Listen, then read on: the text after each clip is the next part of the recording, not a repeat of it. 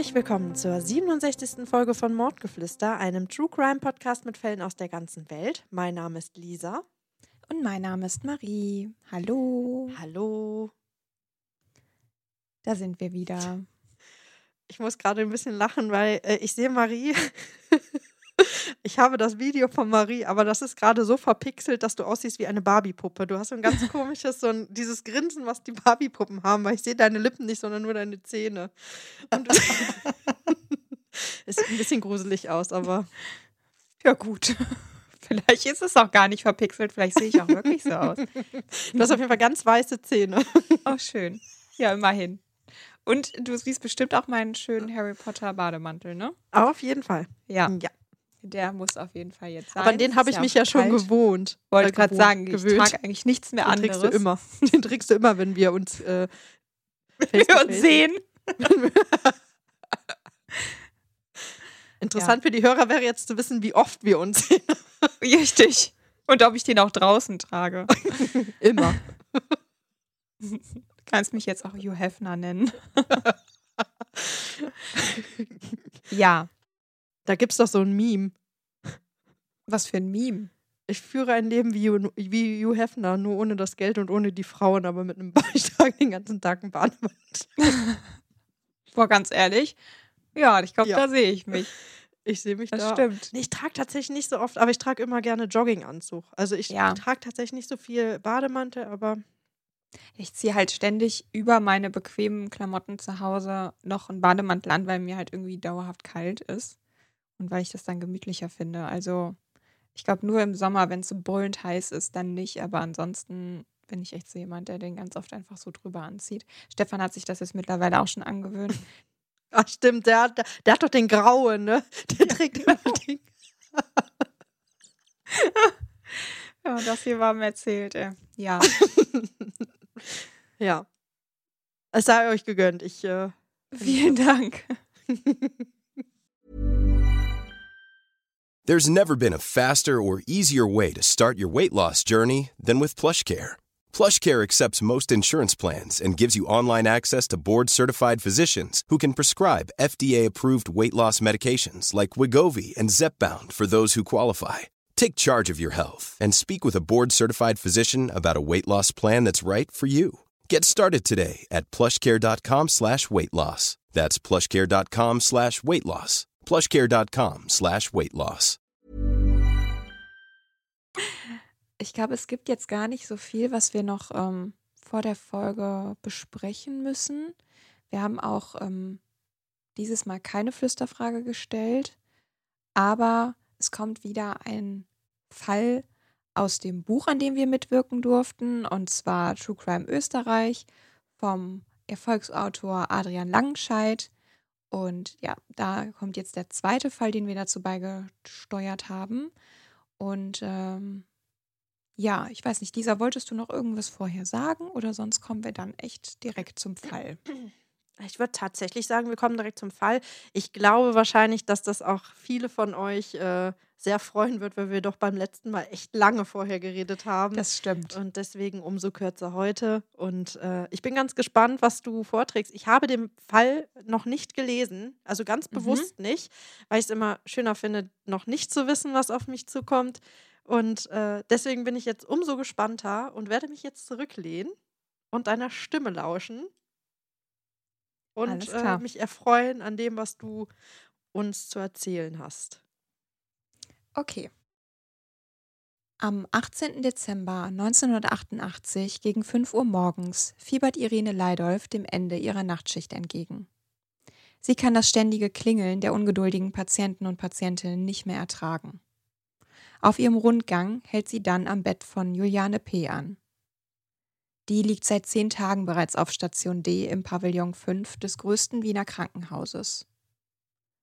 Früher war Juliane P. einmal prima Ballerina des Staatsopernballetts gewesen, doch seit eine Thrombose ihre Halsschlagader verstopft hat, ist sie halbseitig gelähmt und musste gezwungenermaßen ihren Traum von einer Ballettkarriere aufgeben. Die Schwester hält inne und überlegt, hat Mitleid mit der gescheiterten Frau, die alles verloren hat, wofür sie jahrelang so eisern trainiert hat.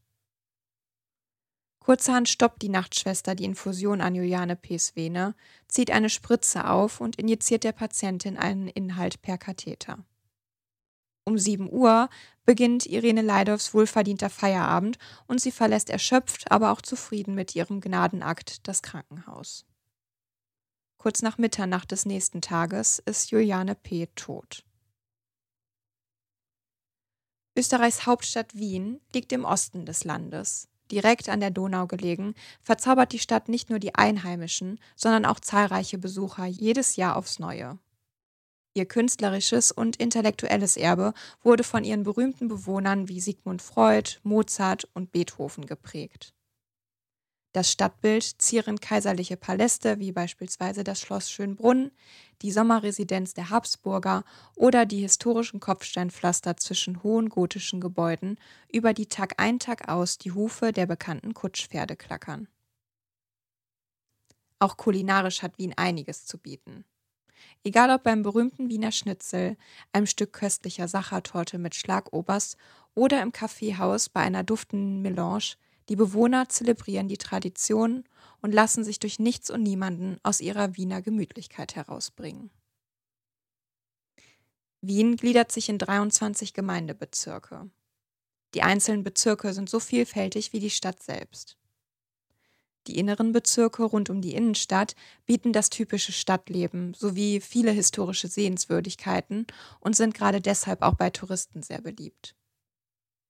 Die äußeren Bezirke und die Bezirke im Randlage sind im Vergleich dazu ruhiger. Hier finden die Einwohner mit zahlreichen Parks und Grünanlagen ansprechende Erholungsgebiete. Der ganz im Osten gelegene 13. Bezirk Hietzing ist einer der ruhigeren. Ein Teil des 13. Wiener Gemeindebezirks ist der winzige Ort Leins. Er hat nur rund einen Kilometer im Durchmesser. Hier wurde 1913 das damals größte Krankenhaus Wiens eröffnet. Es ist bis heute das älteste Spital und mit 2800 Mitarbeitern und 18 Abteilungen das zweitgrößte der Stadt. Die Klinik in Leins galt im Wiener Volksmund lange als Endstation für alte Leute. Hier lagen die Aufgegebenen und Hoffnungslosen, die, bei denen nichts mehr zu machen war. Auch auf Station D im Pavillon 5 gibt es immer viel zu tun. Das Krankenhaus ist voll belegt und alle Mitarbeiter und Mitarbeiterinnen arbeiten unter Dauerstrom und an der Belastungsgrenze bzw. sogar weit darüber hinaus. So ergibt es sich, dass nach und nach auch die Schwestern und Pfleger auf der Station D weit über ihre Kompetenzen hinaus eingespannt werden. Sie als Pflegekräfte sind grundsätzlich nicht befugt, Spritzen zu verabreichen. Doch die überlasteten Ärztinnen und Ärzte zeigen den Krankenschwestern und Pflegern, wie es gemacht werden muss, um wenigstens im Nachtdienst ein wenig schlafen zu können. So ahnt in diesem Moment niemand, dass die verantwortlichen Ärzte und Ärztinnen rückblickend aus reiner Bequemlichkeit dabei geholfen haben, einen von Wiens berühmtesten Mordserien zu vertuschen. Das Ganze nimmt laut Aussage von Krankenschwester Waltraud Wagner im Jahr 1983 seinen Anfang. Sie arbeitet zu diesem Zeitpunkt seit einem Jahr im Pavillon 5 und wird von den anderen Hilfsschwestern respektiert, von einigen sogar regelrecht gefürchtet. Nach und nach bekommt sie auf der Station den makaberen Spitznamen Hexe. Denn Schwester Waltraud hat ihre Aufgaben und ihre Verantwortung den oftmals todkranken Patienten und Patientinnen gegenüber, für sich neu definiert. Demnach erfüllt sie einer Patientin nach eigener Angabe den verzweifelten Wunsch nach einer tödlichen Morphiumspritze. Sie sieht in diesem Gnadenakt nur eine Sterbehilfe. Sie hat Mitleid mit der Frau und ermöglicht ihr eine gnadenvolle Erlösung. Doch bei diesem Einzelfall wird es nicht bleiben. Denn was sich in den Jahren zwischen 1983 und 1989 auf Station D im Pavillon 5 im Leinzer Spital abspielt, klingt wie der Stoff, aus dem Psychothriller gemacht werden. Dabei gilt Schwester Waltraud als treibende Kraft. Nach dem ersten Fall von, wie sie behauptet, Sterbehilfe, macht sie im Abstand von mehreren Monaten weiter. Da auf der Station aber hauptsächlich sehr alte und kranke Patienten und Patientinnen untergebracht sind, schöpft zunächst niemand Verdacht. Das wiederum bestärkt die Schwester darin weiterzumachen. Sie perfektioniert ihre Mordtechniken.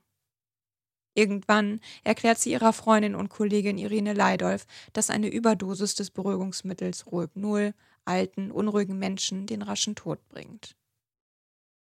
Rohypnol, auch bekannt unter Flunitrazepam, wird üblicherweise zur Behandlung von schwerer Schlaflosigkeit, zur Beruhigung, zur Muskelentspannung und zur Verringerung von Angstzuständen und Krämpfen eingesetzt. Es erzeugt ein starkes Gefühl von Sedierung und eine anterograde Amnesie, was bedeutet, dass sich die Betroffenen nicht daran erinnern, was während der Einnahme passiert ist. Ein nicht von der Hand zu weisender Vorteil sollte doch eines der Opfer den Mordanschlag überleben. Diese fragwürdige Technik hat sich Waltraud Wagner angeblich bei den Ärzten und Ärztinnen abgeschaut. Auf diese Weise lernt sie mit Irene Leidolf ihre erste Komplizin in den perfiden Mordtechniken an. In den nächsten Jahren steigen die Zahlen der Todesfälle auf der Station D im Pavillon 5. Da während Waltraud Wagners Diensten so viele ältere Menschen sterben, bekommt sie, wie schon erwähnt, von nun an den Spitznamen Hexe. Doch nicht nur auf Irene Leidolf hat sie einen großen Einfluss. Auch andere Hilfsschwestern haben großen Respekt vor der dominanten Schwester. Stefania Meyer, die ursprünglich aus Slowenien stammt und dort in einer Fischdosenfabrik gearbeitet hat, absolviert 1973 einen Kurs zur Stationsgehilfin und beginnt ihre Beschäftigung unmittelbar darauf im Leinzer Spital. Erst in der Chirurgie und nach fünf Jahren wechselt sie dann auf die berüchtigte Station D im Pavillon 5. Aufgrund der Personalknappheit muss auch sie bald darauf Spritzen geben und Medikamente verabreichen, obwohl sie dafür nie ausgebildet wurde. Waltraud Wagner und Irene Leidolf weihen auch Stefania Meyer in ihre geheimen Machenschaften ein und sorgen so dafür, dass unzählige weitere hilflose Patienten und Patientinnen auf mysteriöse Weise die Station D nicht mehr lebend verlassen können.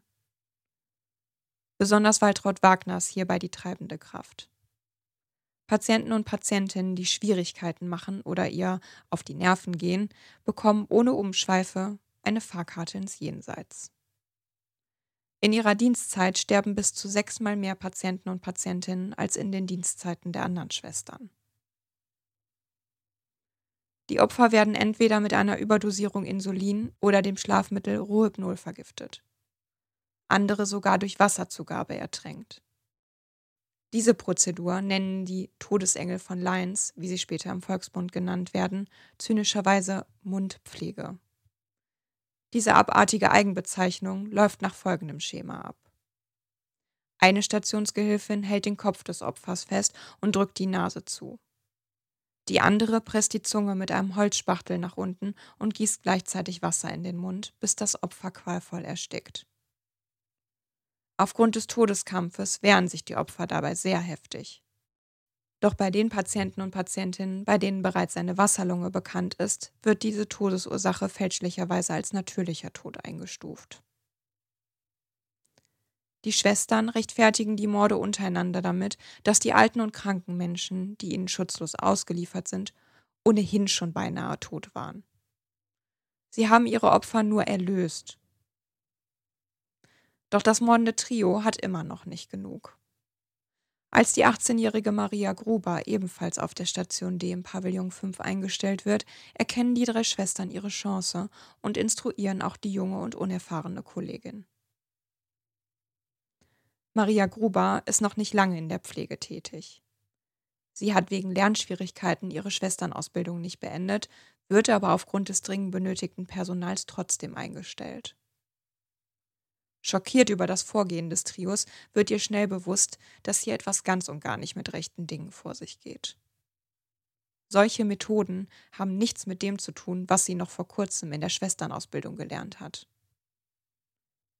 Trotzdem kann sie sich den dominanten Arbeitskolleginnen, die strikte Anweisungen geben, wie hier auf der Station der Hase zu laufen hat, nicht widersetzen. Einige Male versucht sie sich gegen die Aufforderung zum Töten zu wehren, gibt aber schließlich nach und tötet selbst zwei Menschen. Dass das Leben der Patienten und Patientinnen in der Hand von mordenden Krankenschwestern liegt, ahnt zu diesem Zeitpunkt noch niemand.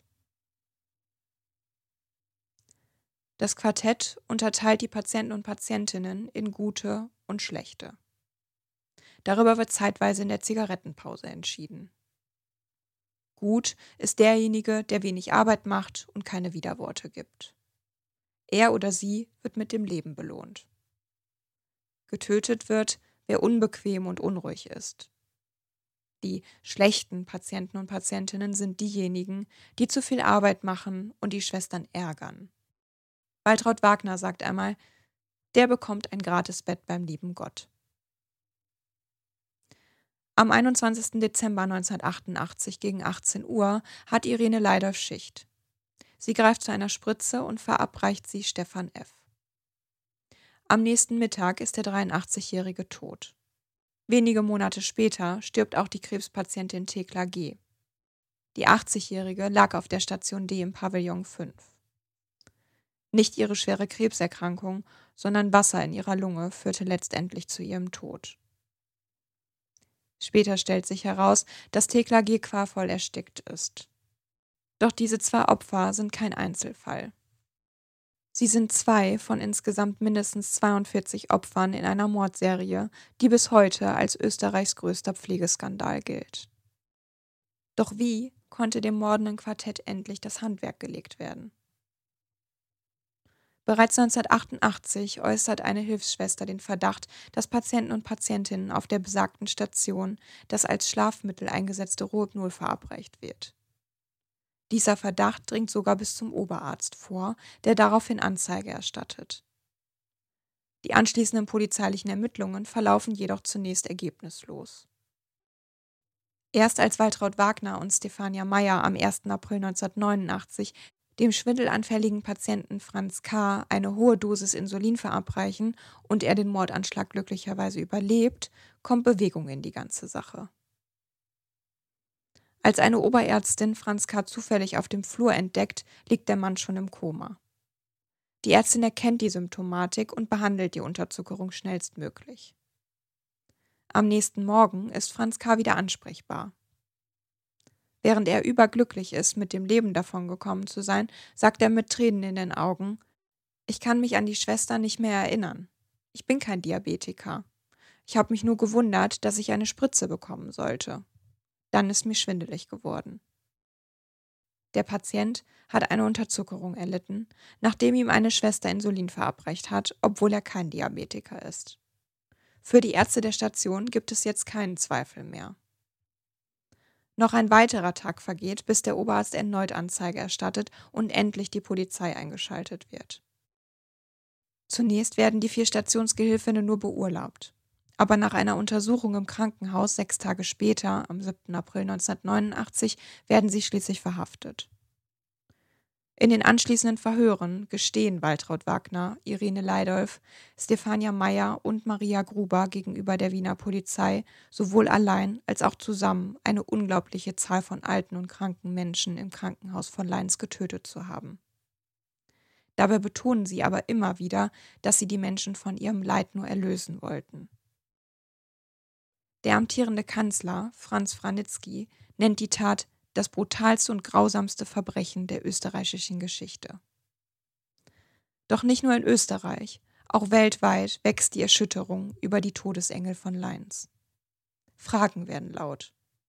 Was sind das für Krankenschwestern, die zu solchen Gräueltaten fähig sind? Und warum konnten sie so lange unbemerkt töten?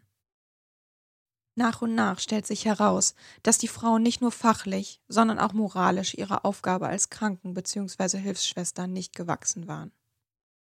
Niemand klärte sie über den korrekten Umgang mit Sterbenden auf. Keiner machte sie darauf aufmerksam, dass es Krankheiten gibt, die das Wesen und die Laune eines Menschen dauerhaft verändern. Alle sagen in den Verhören bei der Polizei aus, dass sie mit ihren Taten vor allem zu Beginn die Schmerzen der Patienten und Patientinnen lindern wollten. An die fatalen Folgen, die ihr Handeln haben könnte, hätten sie nicht gedacht. Doch die Willkür und Skrupellosigkeit, mit der die Todesengel von Leins vorgegangen sind, spricht eine ganz andere Sprache. In den Verhören belasten sich die Frauen gegenseitig. In ihrem Geständnis erklärt Irene Leidolf, sie glaubt, dass allein Waltraud Wagner mehr als 100 Menschen getötet hat. Später revidieren die Schwestern ihre Angaben jedoch. Die tatsächliche Zahl der Opfer, die direkt auf die vier Leinzer Krankenschwestern zurückzuführen sind, bleibt unklar. In den ersten Verhören gibt allein Waltraud Wagner 49 Morde zu und beschreibt diese detailliert. Jedoch widerruft sie ihr unterschriebenes Geständnis kurz vor Prozessbeginn. Sowohl die Ermittler und Ermittlerinnen als auch die Ärzte und Ärztinnen fühlen sich angesichts der hohen Opferzahlen geradezu ohnmächtig. Phasenweise ist von insgesamt bis zu 300 Morden die Rede. Eine schier unfassbare Zahl. Erschwerend kommt hinzu, dass der lange Tatzeitraum eine wirklich lückenlose Beweisaufnahme praktisch unmöglich macht. Die Polizei konzentriert sich daher auf kurz zurückliegende Todesfälle und Zeugenaussagen. Mithilfe von Exhumierungen versuchen die Beamten und Beamtinnen zumindest einzelne Verbrechen zweifelsfrei nachzuweisen. Gemessen an der Zahl ihrer Opfer ist allein Waltraud Wagner im gleichen Atemzug mit berüchtigten Serienmördern wie Jack Unterweger oder Jeffrey Dahmer einzuordnen. Die österreichische Presse stürzt sich auf die Story. Es werden immer neue Titelseiten gedruckt mit unzähligen neuen Mutmaßungen, Erkenntnissen und Einblicken in diesen monströsen Kriminalfall. Dabei überschreitet die Presse jegliche Grenzen und schreckt auch nicht davor zurück, sogar die privaten Wohnadressen der in Urhaft sitzenden Frauen zu veröffentlichen. Ganz vorne mischt die Krone Zeitung mit, eine von Österreichs bekanntesten Tageszeitungen. Ihre Journalisten und Journalistinnen decken kurz nach dem Bekanntwerden der Mordserie auf, dass Waltraud Wagner angeblich nebenbei als eine Geheimprostituierte gearbeitet hat. Andere Medien zögern jedoch, diese unglaublichen Vorwürfe zu übernehmen, während sich die Krone in einen Rausch schreibt. Immer neue pikante Details werden ausgepackt. Demnach soll die geile Trude auch als Kolge gearbeitet haben. Doch nach vier Tagen, in denen immer neue geschmacklose Berichte veröffentlicht werden, stellt sich heraus, dass es sich um eine Verwechslung gehandelt hat. Daraufhin räumt die Krone Zeitung auf einmal kleinlaut das Missverständnis ein. Waltraud Wagner verklagt kurzerhand das Boulevardblatt und gewinnt sogar. Die Krone-Zeitung muss eine mehrseitige Richtigstellung abdrucken. In den weiteren Ermittlungen der Polizei stellt sich heraus, dass es von Seiten der Patienten und Patientinnen oder deren Angehörigen keine Beschwerden über die Schwestern oder die Behandlung auf Station D im Pavillon 5 gab. Erschreckenderweise ist es den Täterinnen gelungen, mit ihrem Verhalten nicht aufzufallen. Ohne die Geständnisse der beschuldigten Schwestern wäre es sehr schwer gewesen, den Fall aus medizinischer Sicht aufzuklären. Doch um die Todesursache zahlreicher verstorbener Patienten und Patientinnen zu überprüfen, werden diese nachträglich exhumiert und obduziert. Dabei wird ungewöhnlich häufig Wasser in der Lunge der Toten festgestellt. Zudem finden die Gerichtsmediziner und Medizinerinnen auch Hinweise auf eine tödliche Überdosis an Insulin bei einigen anderen Toten. Genau diese Details helfen bei der Gerichtsverhandlung, wie skrupellos die vier Schwestern vorgegangen sind. Zu Beginn des Verfahrens beharren sie noch darauf, ihre Patienten und Patientinnen erlöst oder die Tötung auf expliziten Wunsch durchgeführt zu haben. Doch im weiteren Verlauf des Prozesses belasten sich die vier schließlich gegenseitig. Insgesamt deutet einiges darauf hin, dass Waltraud Wagner als Haupttäterin die anderen drei Schwestern oft massiv unter Druck gesetzt hat und diese meist nur als Mitläuferinnen gehandelt haben. Der Staatsanwalt gibt im Laufe des Prozesses an, dass sich die Frauen wie Herrinnen über Leben und Tod aufgeführt haben. Der Richter und die Geschworenen stimmen dem zu. Die lang ersehnte Urteilsverkündung findet dann nach insgesamt 17 Verhandlungstagen am 29. März 1991 statt. Der Richter verurteilt Waltraud Wagner wegen 15-fachen Mordes und 17-fachen Mordversuches zu einer lebenslangen Freiheitsstrafe. Sie bricht daraufhin zusammen und muss vom Notarzt behandelt werden. Trotz zahlreicher Indizien wird Irene Leidolf von den meisten Verdächtigungen freigesprochen erhält jedoch für fünf nachgewiesene Morde und zwei Mordversuche ebenfalls lebenslange Haft. Die Mittäterin Stefania Meyer wird wegen sieben Mordversuchen zu 20 Jahren Gefängnis und Maria Gruber schließlich wegen zwei Mordversuchen zu 15 Jahren Gefängnis verurteilt. In der Urteilsbegründung heißt es, dass sie mit besonderer Heimtücke und Grausamkeit vorgegangen sind. Insgesamt haben die Frauen gemeinschaftlich mindestens 20 Morde und 28 Mordversuche begangen. Doch ob damit wirklich alle Taten abgedeckt sind, kann nicht mehr aufgeklärt werden. Mittlerweile sind alle vier wieder auf freiem Fuß und leben unter einer neuen Identität an unbekannten Orten. Waltraud Wagner und Irene Leidolf werden am 7. August 2008 nach über 19 Jahren Haft auf Bewährung aus dem Gefängnis entlassen. Stefania Meyer wird nach 15 Jahren und Maria Gruber nach 12 Jahren jeweils vorzeitig entlassen. Heute erinnert in Leins nichts mehr an die grausame Mordserie vor über 30 Jahren. Nach einer grundsätzlichen Umstrukturierung heißt das Spital jetzt Krankenhaus Hietzing.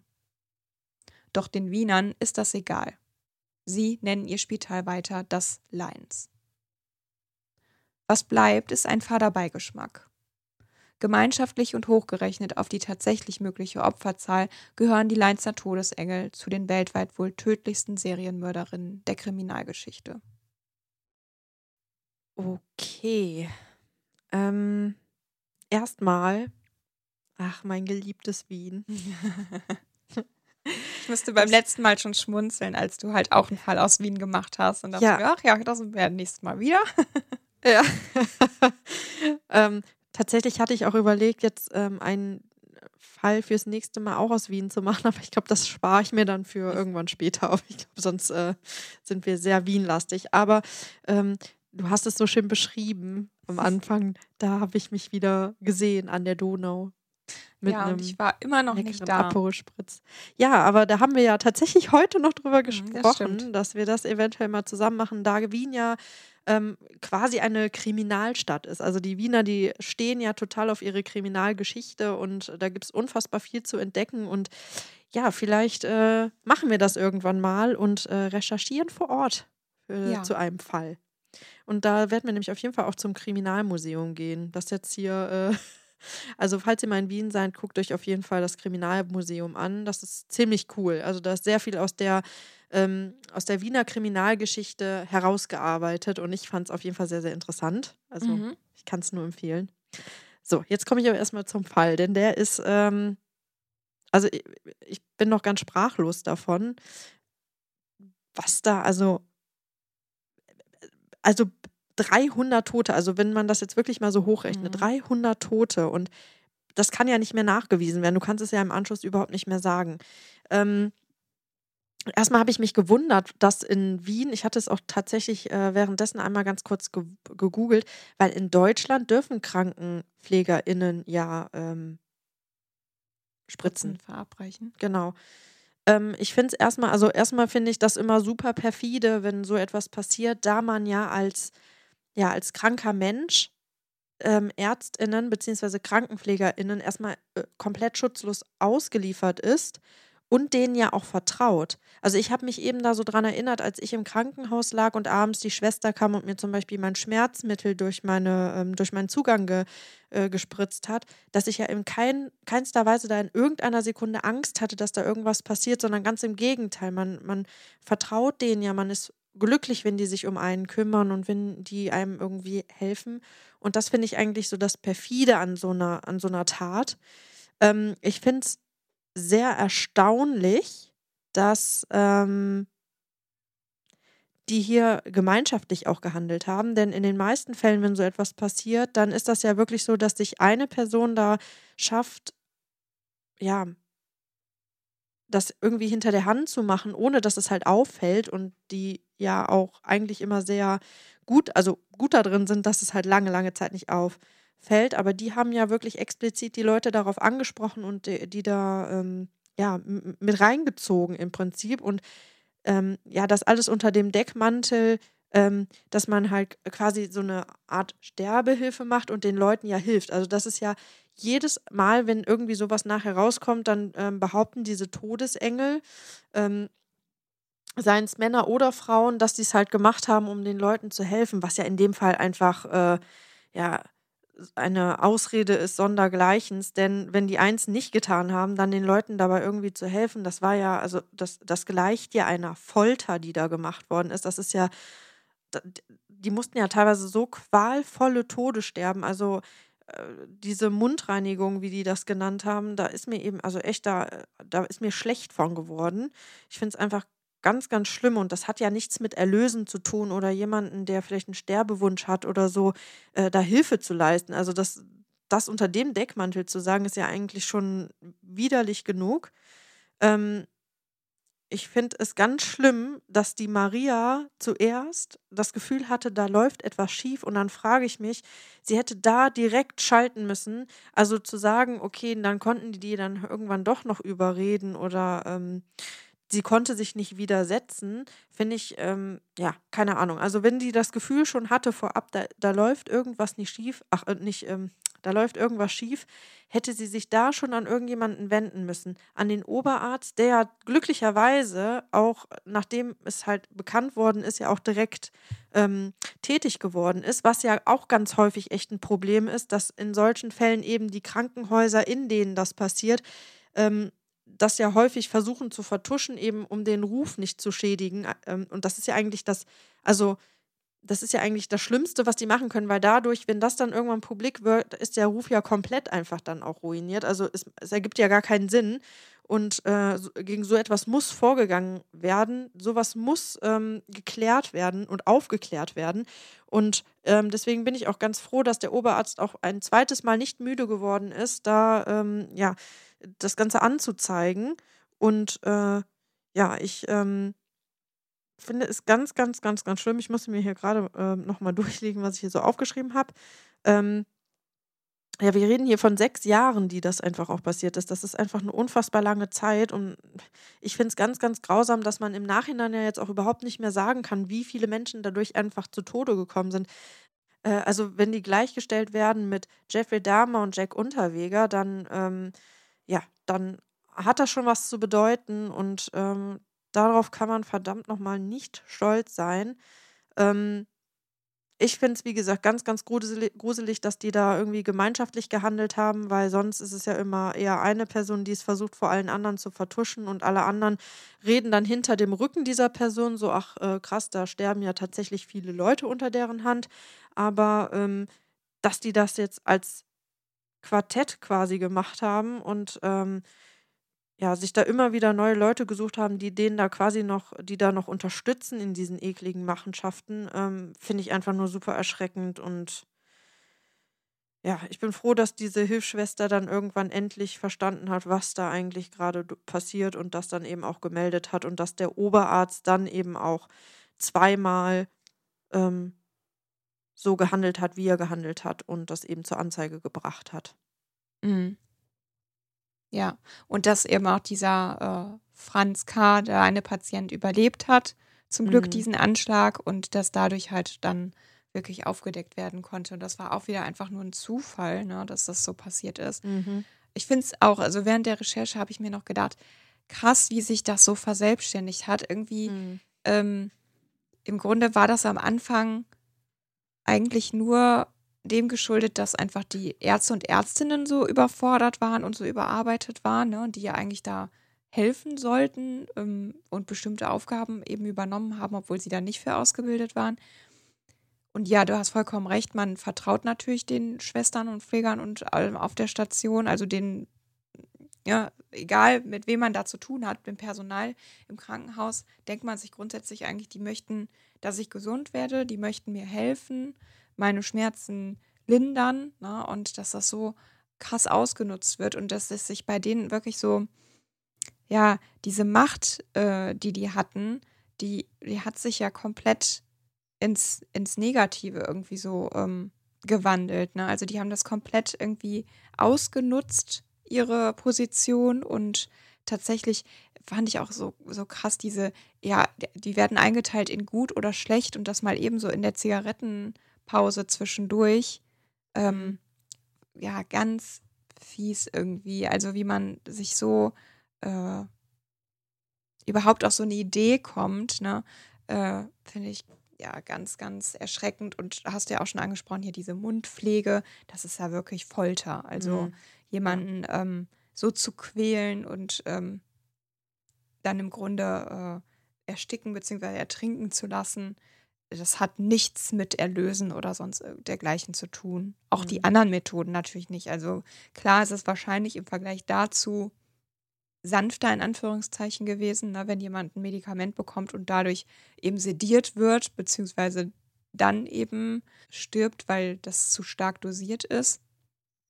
Aber ja, nichtsdestotrotz ist es einfach ein Tod, der, der durch jemanden verursacht wurde, der das absolut nicht darf, nicht beurteilen darf, nicht da nicht eingreifen darf. Ich weiß gar nicht, wie ich das beschreiben soll. Ich finde es auch ganz, ganz äh, schrecklich und widerlich. Bin auch froh, dass das am Ende natürlich aufgedeckt wurde, aber klar, am Ende wissen wir natürlich nicht, wie, viel, wie viele Opfer es tatsächlich gegeben hat. Viele von den äh, Angehörigen fragen sich wahrscheinlich auch jetzt im Nachhinein, ja, war der Tod meiner Mutter, meiner Frau, meines Partners, ja, meines Kindes, was auch immer. Es kann ja auch sein, dass da eventuell doch vielleicht mal irgendwie jemand, ein sehr krankes Kind oder sowas, womöglich auch noch irgendwie oder eine junge Frau oder sowas dahin gekommen ist. Ähm, war das überhaupt wirklich, Mhm. ähm, ja, das, was uns gesagt wurde, lag es wirklich daran oder sind die vielleicht auch von diesen Schwestern behandelt worden, in Anführungszeichen, und so zu Tode gekommen? Also das kann ja nicht mal mehr nachvollzogen werden bei den Zahlen von, von Patienten und Patientinnen, die da halt einfach behandelt wurden in der Zeit. Ganz schrecklich.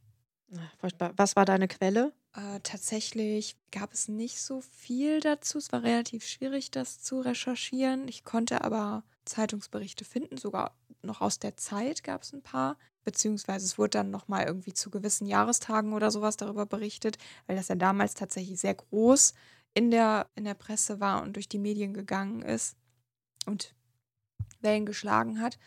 Und ähm, ja, dann konnte man dazu nochmal was finden, wirklich aus Berichten. Und es gab noch ähm, zwei Videos, die ich mir dazu angucken konnte.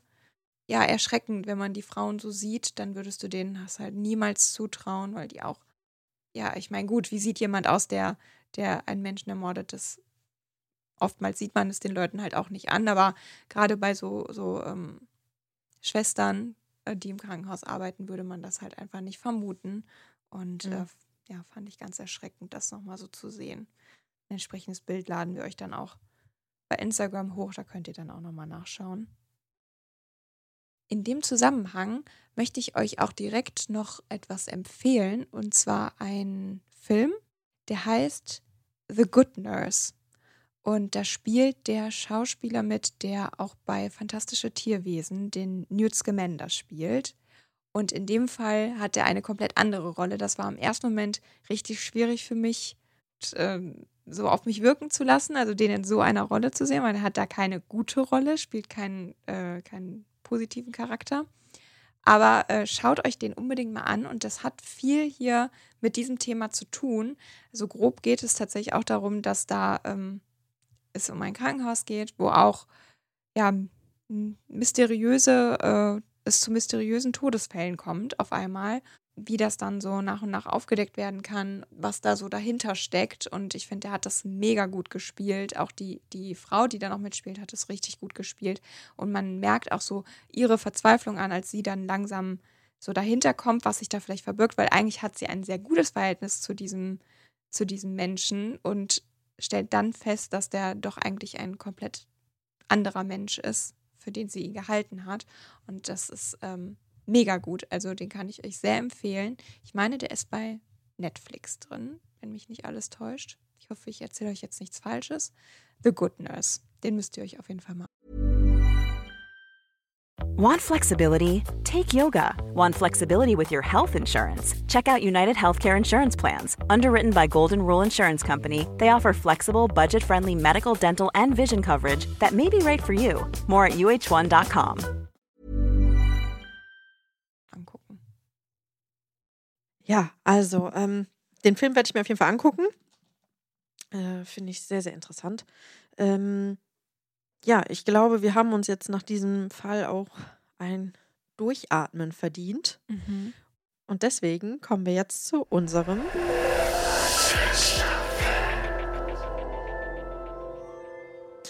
Okay, Marie, ich habe heute eine Frage aller gemischtes Hack an dich. Oh ja, ich bin sehr gespannt. Also so quasi fünf schnelle Fragen an. Genau, eine Frage, die die nämlich ganz, ganz häufig äh, stellen, wenn die mal GästInnen zu Besuch haben. Ähm, und deswegen will ich dich jetzt fragen. Oh Gott, ich weiß es, glaube ich, schon. Hat das was, Was mit war dein Fehlkauf zu tun? Ja. was ist dein letzter Fehlkauf? Als du gesagt hast, dass sie das häufig fragen. Ja, jetzt, jetzt muss ich kurz überlegen. Sogar mehrere Sachen gewesen, weil ich habe mir mehrere Sachen bestellt und es hat mir einfach überhaupt gar nicht gefallen. Also äh, das waren Entschuldigung. Das waren ähm, Brautkleider, die ich mir zur Anprobe bestellt habe. Und ich habe die schon ausgepackt und dachte, oh mein Gott, auf gar keinen Fall. Dann habe ich sie noch anprobiert und es wurde immer schlimmer. Also ja, ich bin schwanger. Das heißt, dementsprechend waren es halt Umstandsbrautkleider. Dieses ganze Thema war eh schon für mich ein Angang, mich da überhaupt mit zu beschäftigen, weil wir jetzt halt ja noch vorher standesamtlich heiraten möchten. Und ich habe die bestellt und dachte in dem Moment schon so, oh nee, was ist das denn? Also es hat einfach nichts, nichts gepasst. Es hing wie ein Sack an mir. Zu dem Zeitpunkt hatte ich jetzt auch noch nicht wirklich einen großen, einen großen Bauch. Also es war wirklich, es, es saß nicht, es war an den falschen Stellen eng, an den falschen Stellen dann wieder zu groß und der Stoff war furchtbar. Es sah nicht, nicht hochwertig aus, sondern total billig und äh, ich äh, habe sie tatsächlich auch zum Glück wieder zurückschicken können. Also ich habe sie nicht behalten, aber äh, ich, sie sahen halt tatsächlich auf den Bildern wirklich besser aus, als äh, dann am Ende, was da angekommen ist. Ein Kleid davon hat mir tatsächlich grundsätzlich eigentlich ganz gut gefallen. Nur war das dann vom Stoff her auch eine absolute Katastrophe, weil das ähm, komplett durchsichtig war. Ich meine, klar, Braut, Brautkleider sind meistens weiß, aber eigentlich gehe ich dann davon aus, dass die zumindest dann vielleicht mal zwei Lagen Stoff machen oder so. Das war einfach nur so eine Lage Stoff und selbst mit hautfarbener Unterwäsche konnte man noch alles sehen. Also ich hätte auch einfach nackt gehen können. Es wäre wahrscheinlich äh, ähm, besser gewesen. Und das Kleid hat auch einfach nichts für einen getan. Also das war so äh, das hat so jede, jede Stelle nochmal ins Licht gerückt, die man eigentlich vielleicht so ein bisschen kaschieren wollen würde.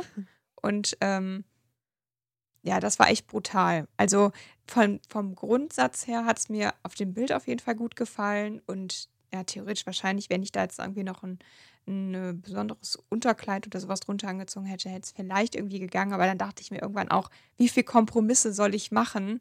dann scheint es einfach nicht das Kleid zu sein. Und die anderen, die waren halt einfach auch wirklich eine Katastrophe. Ich muss auch sagen, es gibt echt wenig schöne Umstandskleider. Wann beschäftigt man sich mal mit dem Thema? Ja, eigentlich meistens nicht so oft, ne? Und äh, ja, in dem Zuge dessen, dass ich da wirklich viel Zeit investiert habe, habe ich mir hinterher echt gedacht, boah, also die Auswahl ist wirklich sehr begrenzt und ähm, ja, mir hat sehr wenig gefallen. Am Ende habe ich jetzt ein wirklich schönes Kleid gefunden und bin auch total happy damit.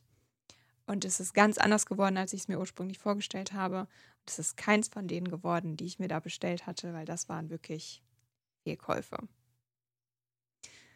Ja, was ist denn dein, dein letzter Fehlkauf gewesen, Lisa? Ich muss gerade tatsächlich, musste ich gerade lachen, weil ich habe auch direkt mehrere Sachen bestellt und in dieser Bestellung war alles einfach ein reiner Fehlkauf. Also alles, was ich da bestellt habe. Ich habe bestellt einmal Bettwäsche. Mhm.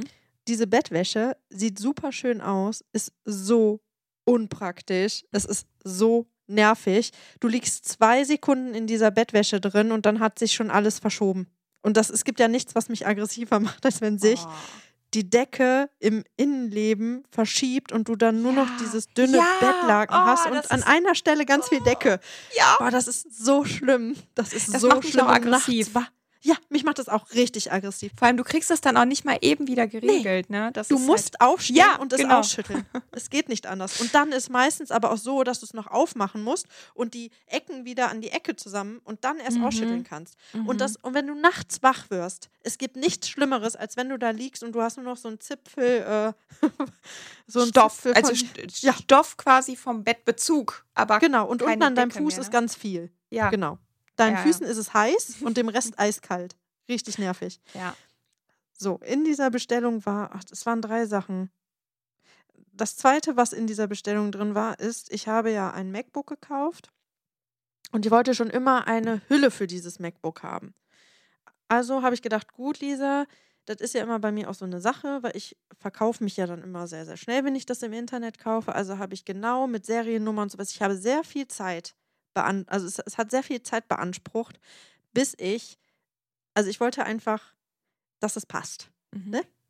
Es kam und dreimal darfst du raten, was nicht gepasst hat. Richtig. Ich habe da bestimmt eine Dreiviertelstunde alles miteinander verglichen, die Seriennummer und, und, und. Es hat nicht gepasst.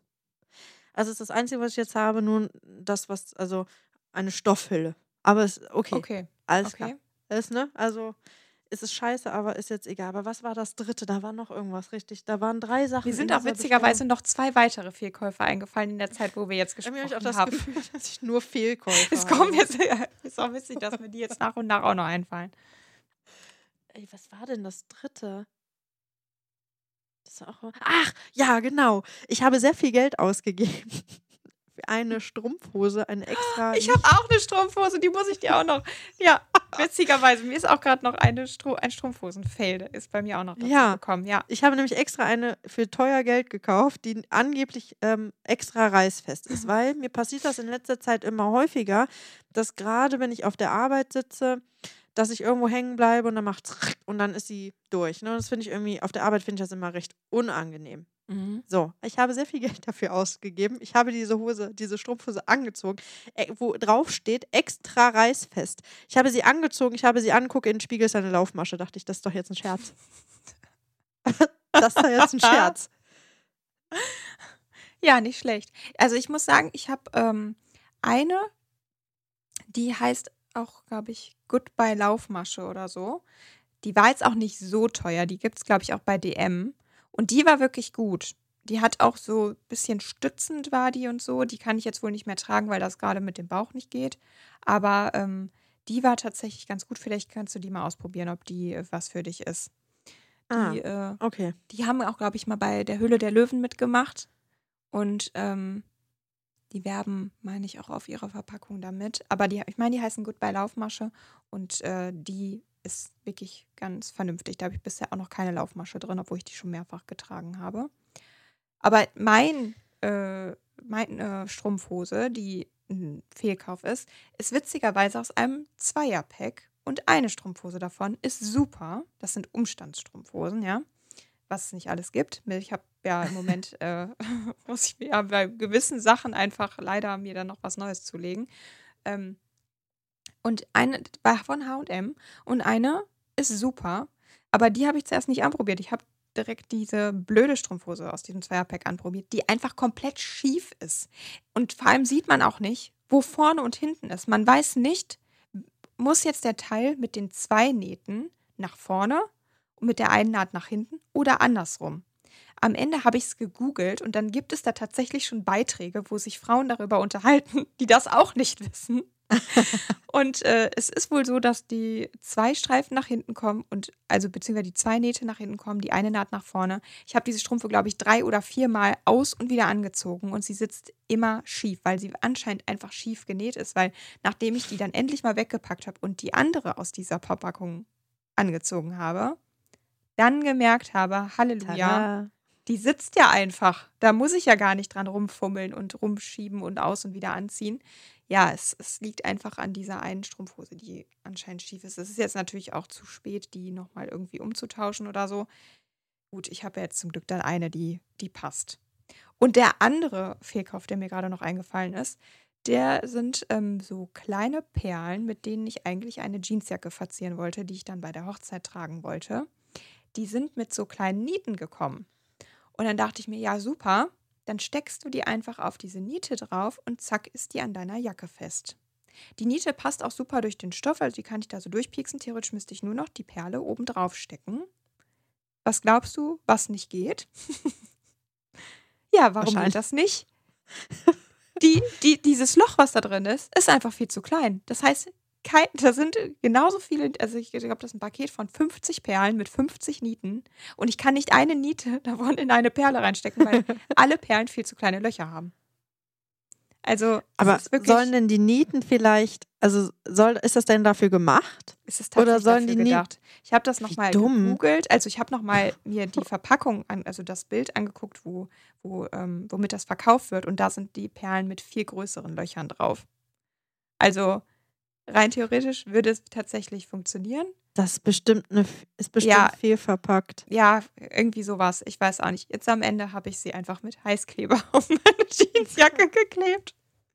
liebe Heißkleber. Ich durfte Ich es früher auch. nicht benutzen. Das habe ich ja schon bei dem, äh, bei dem Ja. Kranz, habe ich das ja schon gesagt, dass ich das früher. Ja, weil ich habe mich bei der, ich werde das nie vergessen. Ich war bei einem Kindergeburtstag und dann hat die Mutter gesagt, bei diesem Kindergeburtstag, ähm, ja, äh, Lisa, hier hast du eine Kinderschere, mit der kann man sich nicht schneiden. Und zwei Minuten später äh, saß ich blutend am Tisch und habe mich mit dieser Kinderschere geschnitten.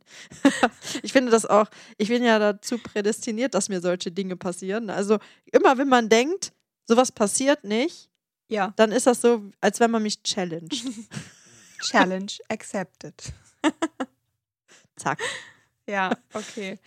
Ich kann es äh, kann's verstehen. Also zumindest kann ich deine Freude an einer Heißklebepistole verstehen, weil äh, ich stehe auch total auf diese Heißklebepistole. Ich liebe die. Ich habe mir die letztes Jahr zugelegt, weil ich da für Karneval was basteln wollte. Und seitdem bin ich so stolz darauf. Und äh, bei jeder Gelegenheit denke ich mir, "Ah, das kann man ja auch mit Heißkleber machen. Ja, und zack, hole ich meine Heißklebepistole raus und äh, bin dann fleißig daran, irgendwelche Sachen zu reparieren oder halt eben jetzt zu, äh, zu verschönern. Und es hat echt gut funktioniert. Also scheiß auf die Nieten. Die habe ich jetzt halt einfach übrig und kann die für nichts mehr verwenden. Ich hätte das Paket halt auch einfach zurückschicken können, aber die Zeit wird halt auch langsam etwas knapp. Das heißt, ähm, ja, ich habe Vielleicht kannst du dir äh, für nach der Schwangerschaft so eine kleine Bikerjacke machen. Ja, richtig, genau. Für das, für das Kleine. Ich habe hier gerade aus Versehen das Geschlecht gedroppt und das musste Marie jetzt rausschneiden. Genau. Ja, Denn das bleibt eine Überraschung. richtig, genau. Aber das Kleine kriegt auch ein, äh, ein Mordgeflüster-Merch auf jeden Fall. Ich bin schon total gespannt. Also ich freue mich schon darauf und äh, ja, ihr werdet dann wahrscheinlich auch ein entsprechendes Bild mal zu sehen bekommen, wenn das Kleine dann den ähm, Merch trägt. Ach ja, äh, Leute, ihr habt euch übrigens entschieden für den 16.12. Das ist ein Freitag. Seid auf jeden Fall mit am Start da, weil wir verlosen da etwas Cooles an euch. Und wir freuen uns natürlich auch schon wahnsinnig. Äh, also, was heißt, aktuell gerade fühle ich mich wieder aufgeregt. Irgendwie kann ich mich da noch nicht dran gewöhnen, vor der Kamera zu sitzen. Wobei ich da noch etwas sagen möchte. Ich habe nämlich zuletzt ein ähm, Seminar von der Arbeit gemacht. Das hieß Erfolg durch Ausstrahlung. Erst habe ich nicht so ganz begriffen, was ich da will, aber dann, es war, es hat so viel Spaß gemacht und ich bin so beflügelt aus diesem Seminar nach herausgegangen, dass ich Marie erstmal gesagt habe, ähm, ich wäre jetzt bereit dafür, mich auf eine Bühne zu stellen. Ich Genau. Nee, Okay, ich dachte gerade, Marie wäre weg. Nee, nee, Sie ich hat bin noch da. wahrscheinlich Fluchtart. Mach doch deinen Scheiß Marie hier hat die. Unterhaltung. Macht, ja, genau. Kannst selbst machen. Tschüss. Setz dich alleine auf irgendeine Bühne. Das würde ich übrigens nicht machen. Nein, nein, nein, nein, nein. Aber mit Marie zusammen würde ich das schon irgendwann mal in Betracht ziehen. Ja. Jetzt muss ich, Marie muss nur dieses Seminar auch noch machen, dann gehen wir Ich wollte gerade sagen, also du wirst mich wahrscheinlich bei der Weihnachtsfeier überstrahlen, weil mit deiner Ausstrahlung, Genau. weil ich dieses Seminar noch nicht Genau. gemacht habe. Und ähm, ja, ich, äh, wenn ich die Möglichkeit habe, dann werde ich das auch noch belegen, weil du hast da Du musst so es machen. Wirklich. Ja, das, äh, Also wirklich, wirklich, wirklich. Es hat, also wirklich. Ich war vorher, wusste ich nicht, worauf ich mich da jetzt einlasse. Was ist das überhaupt? Und das ist ja, wir sind ja, da, dazu ist der Mensch ja eigentlich auch so ein bisschen gemacht, ne? Der denkt ja erstmal, hm, kenne ich nicht, will ich nicht. Mache ich auch nicht. Ungefähr so habe ich mich auch gewöhnt. Ich gehe da jetzt hin, weil da gibt es Frühstück. Genau. Und mittwochs gibt es da immer Kuchen. das war mein Gedanke. Ich gehe da eigentlich zum Essen und zum Trinken hin. Und wir haben da so coole Übungen gemacht, die auch irgendwie für den Podcast super viel gebracht haben und für mich privat auch. Und ähm, wir haben da so, ich habe so coole Menschen da kennengelernt. Ich habe mich in dieser Gruppe so wohl gefühlt und es hat mir so viel gebracht. Und auch die Seminarleiterin, die waren einfach großartig. Also es war wirklich, also diese ganze Gruppe, die hat einen so getragen und es war so, es waren zwei so tolle Tage. Es hat so viel Spaß gemacht. Es hat wirklich so viel Spaß gemacht, dass ich da rausgegangen bin und beflügelt war und nachher, im Nachhinein super, sogar, sogar, im Nachhinein sogar super traurig war, dass diese zwei Tage dann vorbei waren. Also es hat Mhm. wirklich viel Spaß gemacht. Und da wir ja beim gleichen Arbeitgeber arbeiten, kann ich es dir nur empfehlen. Okay. Erfolg durch Ausstrahlung. Alles klar. Ich werde es im Hinterkopf behalten. Und dann sehe ich uns nämlich. Ich sehe uns auf der großen Gar Bu- keinen Bühne. Aber was ich mir vorstellen könnte, und das musst du, da, also äh, Marie und ich waren ja bei äh, Mord of X, mhm. äh, als die im Autokino das hier in Gladbach gemacht haben. Stimmt. Und das könnte ich mir für uns gut Ja, das vorstellen. könnte ich mir Weil da sehen wir ja die eher Leute nicht. vorstellen, als äh, vor wirklich so einem großen Publikum zu sitzen. Ich glaube, wir müssen das nur einmal gemacht haben. Ja, ich glaube, wenn du ja. das einmal gemacht Mhm. hast, dann ist es auch. Mhm. Und, und bei uns ist es ja nicht so, dass wir bei Mordlust eine ganze Halle da gefüllt ist. Wahrscheinlich sitzen bei uns eh nur drei Leute. Genau, es halt auch so richtig. weil einfach- Da müssen wir nachher so richtig unangenehm die Leute fragen, ob die Fotos mit uns machen wollen. Äh, Wir wollten uns da hinten jetzt gleich noch hinstellen, Fotos machen und dann wird die Grillen surfen. Und so kleine Heubüschel wehen so über den Gang. Ja. Und im Hintergrund macht schon jemand so sauber und wartet, dass wir endlich den Raum verlassen. Ja, nee, schön, schön. Tolle Vorstellung. Da könnte ich mir endlich für so ein, für den, da könnte ich mir vorstellen, dass ich mir dann auch endlich so einen Glitzer Beyoncé Body hole, den ich dann trage. auf dem- Gut, dass du schon weißt, was du dann tragen wirst. Siehst du mich, Auf oder? jeden Fall. In so einem Glitzer Auf Body. jeden Fall. ah, okay. Okay, jetzt haben wir wieder am Ende super viel geredet, also äh, Wenn ihr bis jetzt dran geblieben seid, Hut ab. ihr seid richtig eingefleischte Flüsterfriends. Ja. genau.